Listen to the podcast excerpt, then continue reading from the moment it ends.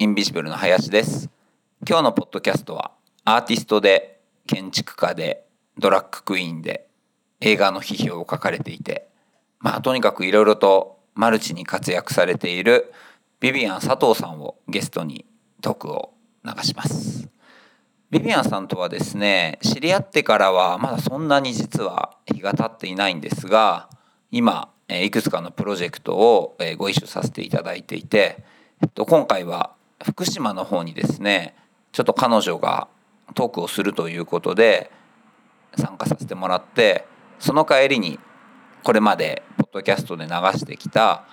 福島県の富岡町で行っているピンズプロジェクトの方をビビアンさんにもちょっと見ていただこうと思ってそちらの方を訪問しその帰り道の車中の中でえビビアンさんちょっといろいろとお話聞かせてもらっていいですか？ということでインタビューしたものをお伝えします。ちょっとですね、えー、まず最初にお詫びしなければいけないのが車の中でポッドキャスト撮るの難しいですね。ものすごく聞きにくい音声になってしまいました。もう話は本当に面白くて、えー、知っている方はね、え、知っていらっしゃると思いますし知らない方は是非あのビビアン佐藤と Google とかで検索してもらえればと思うんですが、まあ、ドラッグクイーンで本当に、えー、先ほど紹介したようにいろんな活動をされているんですが、まあ、どうしてドラッグクイーンに至ったかというような話をまあ、皮切りに、えーまあ、彼女が建築家建てない建築家ということでまその建築家という言葉にまつわるお話とかもいろいろ聞いたんですが、まあ、僕自身も本当に新しい発見があって、まあ、これから一緒にプロジェクトをさせていただく中で、えー、本当にこう知れてよかったなというようなお話が聞けると思うんですがいかんせん聞きにくいということで通常の回とは違って少し皆様にもご負担をおかけするかもしれませんが、えー、ぜひちょっと耳をこう傾けながらですねいつもにまして集中して聞いていただければなというふうに思っています、えー、それではビビアン佐藤さんへのインタビューどうぞお聞きください。そうね、まあ、もちろんほらちちっちゃい時からね、お洋服とか投げたりとか、そういうのありますよね、中小学校、中学校で。ましたね、それまあでもそうですよね、大学が建築で、建築がベースになってると思うんですよ。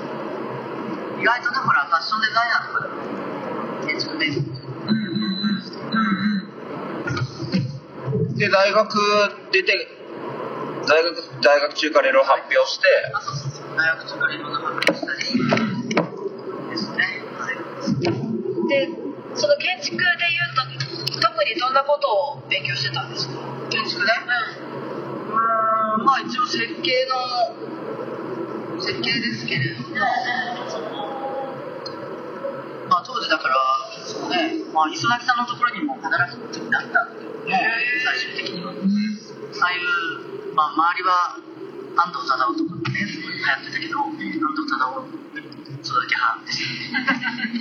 え、じゃあ大学卒業してから磯崎さんのとこにいたんですか？磯崎大学出て、出て、ちょっとしてて、で、鈴木アトリエに入って、へまあ、ですよね。まあ、模型ばっかり作って何年ぐらいいたんですか？いや、2年ぐらいうん。でもその当時も模型作りながら自分の表現活動はなんかやってました。まあ、ドラッグクイーンもやってましたけど、うん、ドラッグクイーンはいつからなんですか？ドラッグクイーンも大学生の時から。へまあ、そのね、例えば仙台に行った時ね、うん、昨日の16歳の話じゃないけれども、うん、やっぱりそういうこう美術とか文学少年っていうか、うん、でしたよ、ね。渋沢達彦とか、はい、好きで読んでて、それで、まあ、寺山修司とか、唐十郎とか結構好きだった。うんで唐十郎とかだと佐川君からの手紙小小説があって、唐十郎さんが書いて芥川賞とか作品になって、まあ、パリ人肉殺人事件って言って佐川君って言ってフランスに住んでる大学生か何かで留学生で恋人のフランス人を殺害して食べて冷蔵庫に入れてたっていうショッキングな事件があったんですけど、その小説を唐十郎が書いたんですよ。唐十郎さん。が。でそのその時代ではなかったんだけど、まあ、昔その唐十郎さんがその芥川賞の授賞式の時にどうですかってこう質問を受けた時に唐十郎さん自分のおばあちゃんの話しかしなかったんですよ。なんかみんなマスコミは不思議がってたんだけどそれも私覚えてて今になって思えばロランバルトのあのことを考えててロランバルトの写真の、まあ、自分のおばあちゃんの写真一番写真から展開してる。文句とストーリーをだったんだろうなって今思えばまあ、そういう感じで唐十郎とかも興味を持ってたんですよ。である時仙台に高校生の時かな唐十郎の「体が来る」っていうことがあってテント芝居で、うん、で、まあ、公園にテントを作ってですごい楽しみにしていたんですよ。でテント芝居だからこう小座とかねああいうところに靴脱いでビニール袋に入れて全て座るような形だったんですけど、まあ、見たらすごいこう失望したんですよ。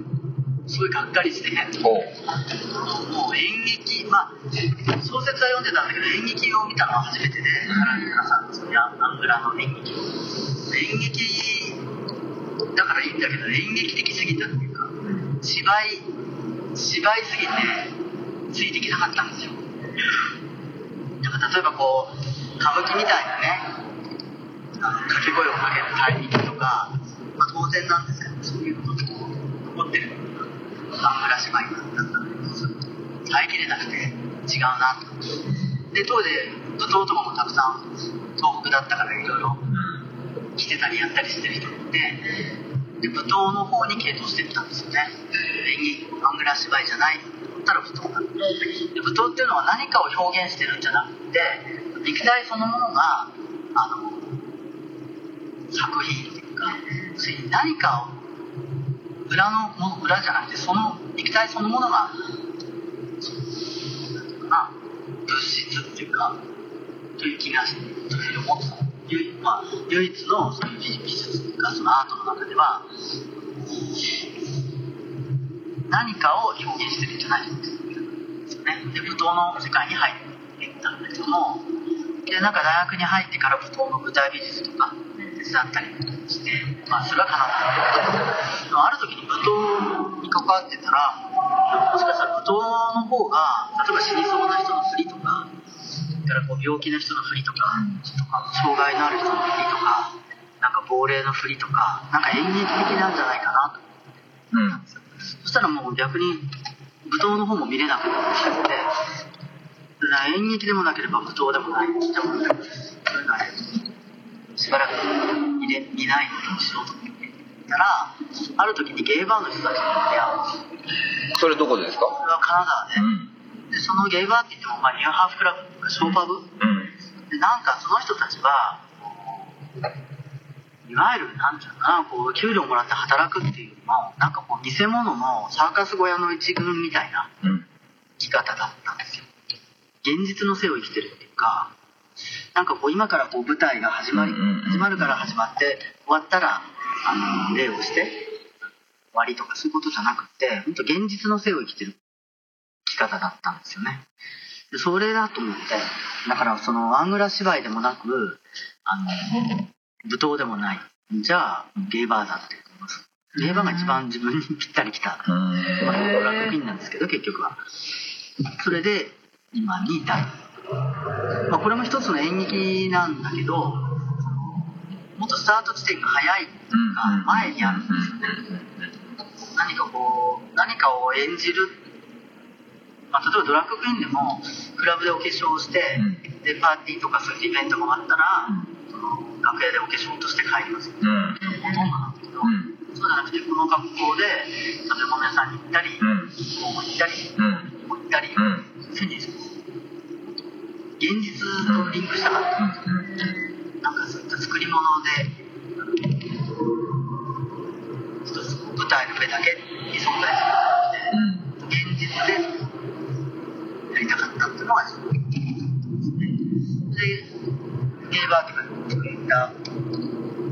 ショーパブに勤めながら始めてたけどもでだんだんやっぱりこうこういう化粧が多かったりカツラが大きかったりは洋服の派手派手っていったそういう活動をしていくと、まあ、なるべくそのニューハーフクラブとかねそういったショーパブっていうのは女性になりたい人、まあ、ニューハーフが多いんだけどもそうでもなかった。別に女性になりたいわけでもなく何かもっともっと違うものになりたかった。それやってたら、そのまあ、みゆちゃんやってるのはドラッグクイーンみたいなんじゃないのって言われて、だから後からドラッグクイーンって言われて言われただけで、別にドラッグクイーンになりたくてやってた始めたわけではないんですよ。これが一つの、まあ、まあ、スタイルになったし。で、例えば、ゲイバーとかでも、例えば男性に生まれてね、ちょっとその男性らしく育てられたり生きていくのちょっと違うな。かといって女性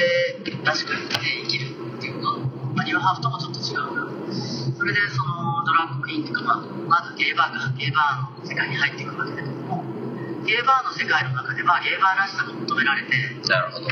それはもう男性らしく生きなきゃいけない、女性らしく生きなきゃいけないのと同じように、ゲイバーらしく、ゲイバーの従業員らしく生きなきゃいけないっていうのがあって、それともちょっと違うと思ったんですよね。で、ドラッグクイーンになっていくわけですけども、まあそういう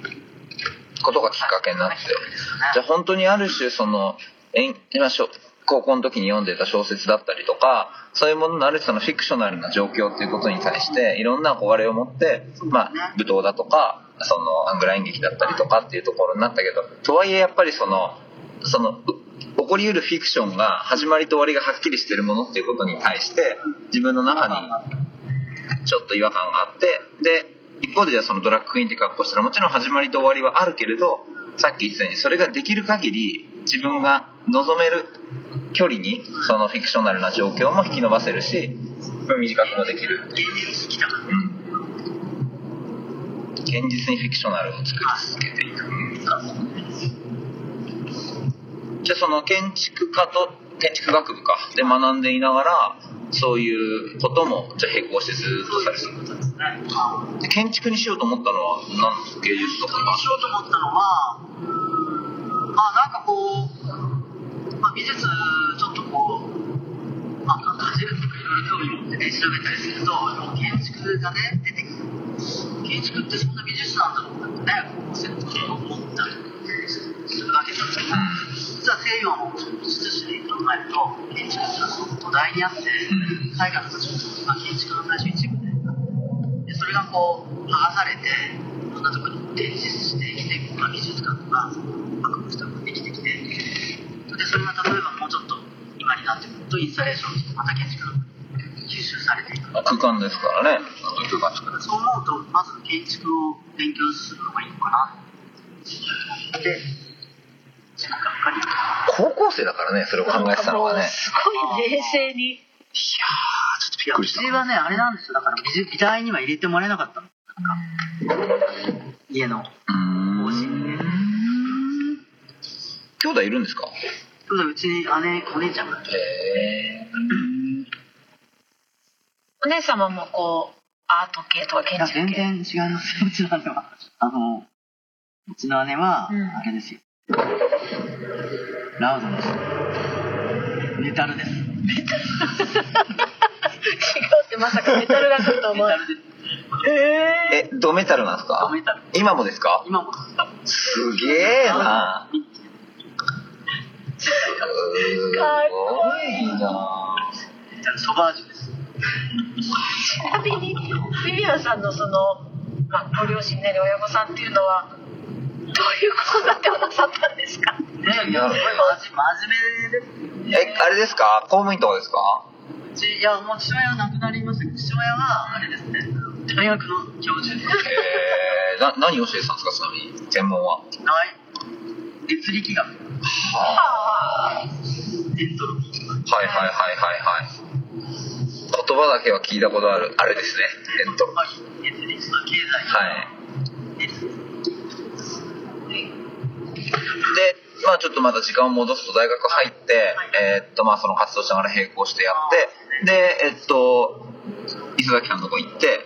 仕事しながらそのずっとそのドラッグクイーンのことをやっててで2年間働いてで退職するわけじゃないですか、はい、そその後どういうふうになってるんですか？その後はえっ、とね2年だったら20半ばとかですよね。うんもうちょっと言ってたかな。なるほど。まあ30手前とか、はい、はい。はい磯崎さんの紹介で、はい、あのまあやっぱり建てない建築家ってね世の中にいて、うんうん、で建てられないっていうんじゃなくて建てられないっていろんな意味があるんですけども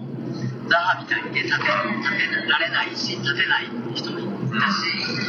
あのまあ、あえて建築と建物別に考えて、うん、まあ例えばこう森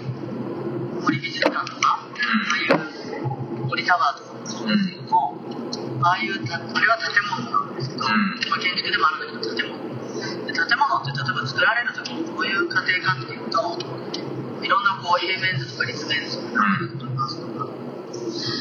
次元で書かれるん。ですよね、でその後に模型を作られて、で模型の後に建物が作るまあ鉄とかガラスとかリーチで作られる図面とか模型を見ながら作るから、建物自体が模型の模型なんじゃないできる。からそうなると、出来上がったものって一番最後にできるわけだし、なんていうかなオリジナルではない、模型を作ってる。んですよね、そうなるとまあいろんなあの平面のそういった図面とから形だけプロポーションだけが同じでちっちゃいものとから出来上がったまあ、鉄とかガラスとかコンクリートで作ったものとそれがこう同一性同じものなのかどうかだから一体どこがオリジナルなのかっていうとそういうワンネスという問題とガラスのどこがオリジナルなのかっていうそこがテーマでオリジナリティっていうもの、うんからそれが例えばドラッグクイーンも実はそうで、例えばニューハーフとか女装という言葉になると、まあ、ニューハーフは例えばある女性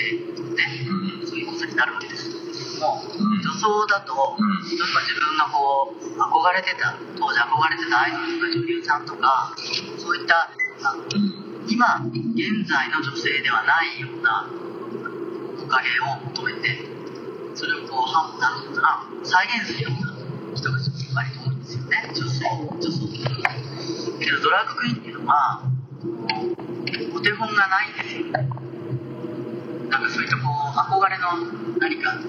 女性とかそういったものの再現ではなくてあそっかそっかだから例えば女装とかニューハーフがリアリズムの絵画だとするとドラッグクイーンはシュルリアリズムなんですよ。ほ現実にあるものではない。ほうほう。確かに現実のものの模倣ではないですもんね、それは毎日反応としてるだからちょっとまあだから立てない建築とも通じてる、うん、ドラッグクイーンって一言で言ってもいろんなこう人がいてあ何年か前にドラッグクイーンのそのエッセイエッセイションまあ現実にあるんですけど、で何かこう面白いコンテンツとかアイディアないですかって言われてまあ、大体30人ぐ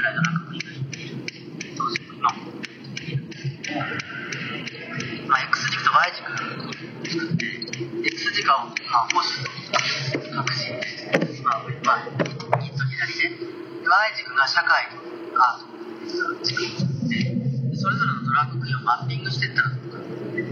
ば右で社会寄りの人もいるし、えー、右のアート寄りの人もいるしで左の社会の人もいるし左のアート寄りの人もいるし、まあ、ちょうど真ん中の人もいるかもしれない、うん、それでそれぞれのドラッグクイーンをマッピングしていったら面白いんじゃないかだけども、まあ、私は例えば左のアート系とかまあ、その社会って言っても、まあ、社会と全く関係なく生きるってことは、ね、なかなかできないので、そのまあ、まあ、ドラッグクイーンの場合はそのゲイリブになってくる。んですけどもゲイリブ？ゲイリブ？まあウーマンリブ。ああなるほどね。はいはいはい。そういったこうゲイのそのまあ、ライツという権利を主張するっていうことにあまり興味ないんですよね私は、まあ、生きにくいとか思ったことないっていうか、まあ、みんな周りの人は生きにくい社会だって口を揃えて言いますけどで生きにくいって言ってもねどどんな社会の人だって生きにくいし他の人の生き方を知り知らないんでね。自分しかね自分の人生自分しかいない。認めたくないんですよ。だからまあ社会まあそのまあドラッグクイーンも一つの美術表現ってるんですよね私の中でだからそれとそのまあ PC ポリティカルコレクトですね、とは別に話したいっていうところがあるからその政治的に正しいもの正当性とかそういったものとは話したいんですよね。それを表現の根底には持ってきたくないしやりたくない。んです。よは自立した。いさせるべきだと。だけどもちろん社会との関係性で、まあ、今回のこともあったりそれをこうみまあインビジブルもそうなんですけど見えるような形にしたりそういった関係性を作る。そういうことはあり得る。だけどもそのライツというか権利として、まあ、正しさ社会的に正しいこととしての表現はしたくない。っていうかねそれを反対してる。立場ではありますねなるほど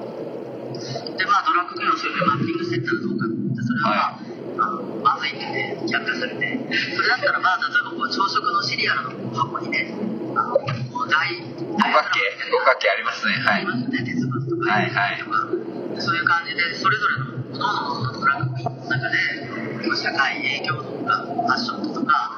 なんかこう見た目とかねそういったを作ったらどうかそれも却下されてされなくなったけどまあそれぞれのドラッグクイーンによってだから全然違うんそう違うんです。よね。で私はそのドラッグクイーンっていうのは、まあ、派手だったりあの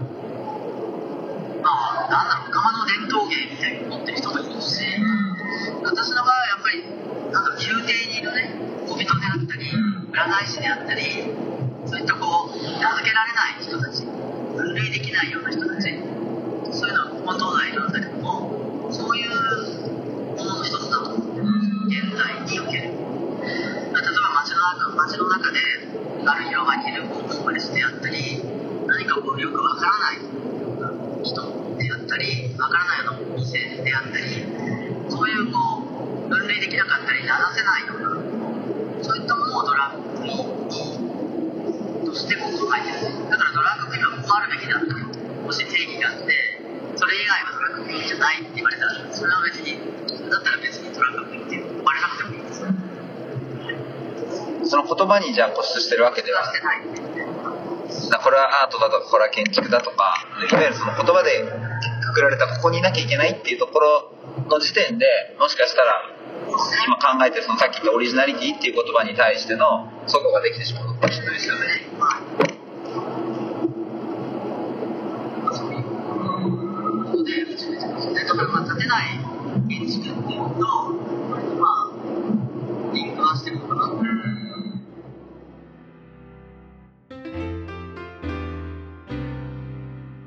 いかがだったでしょうか？今回は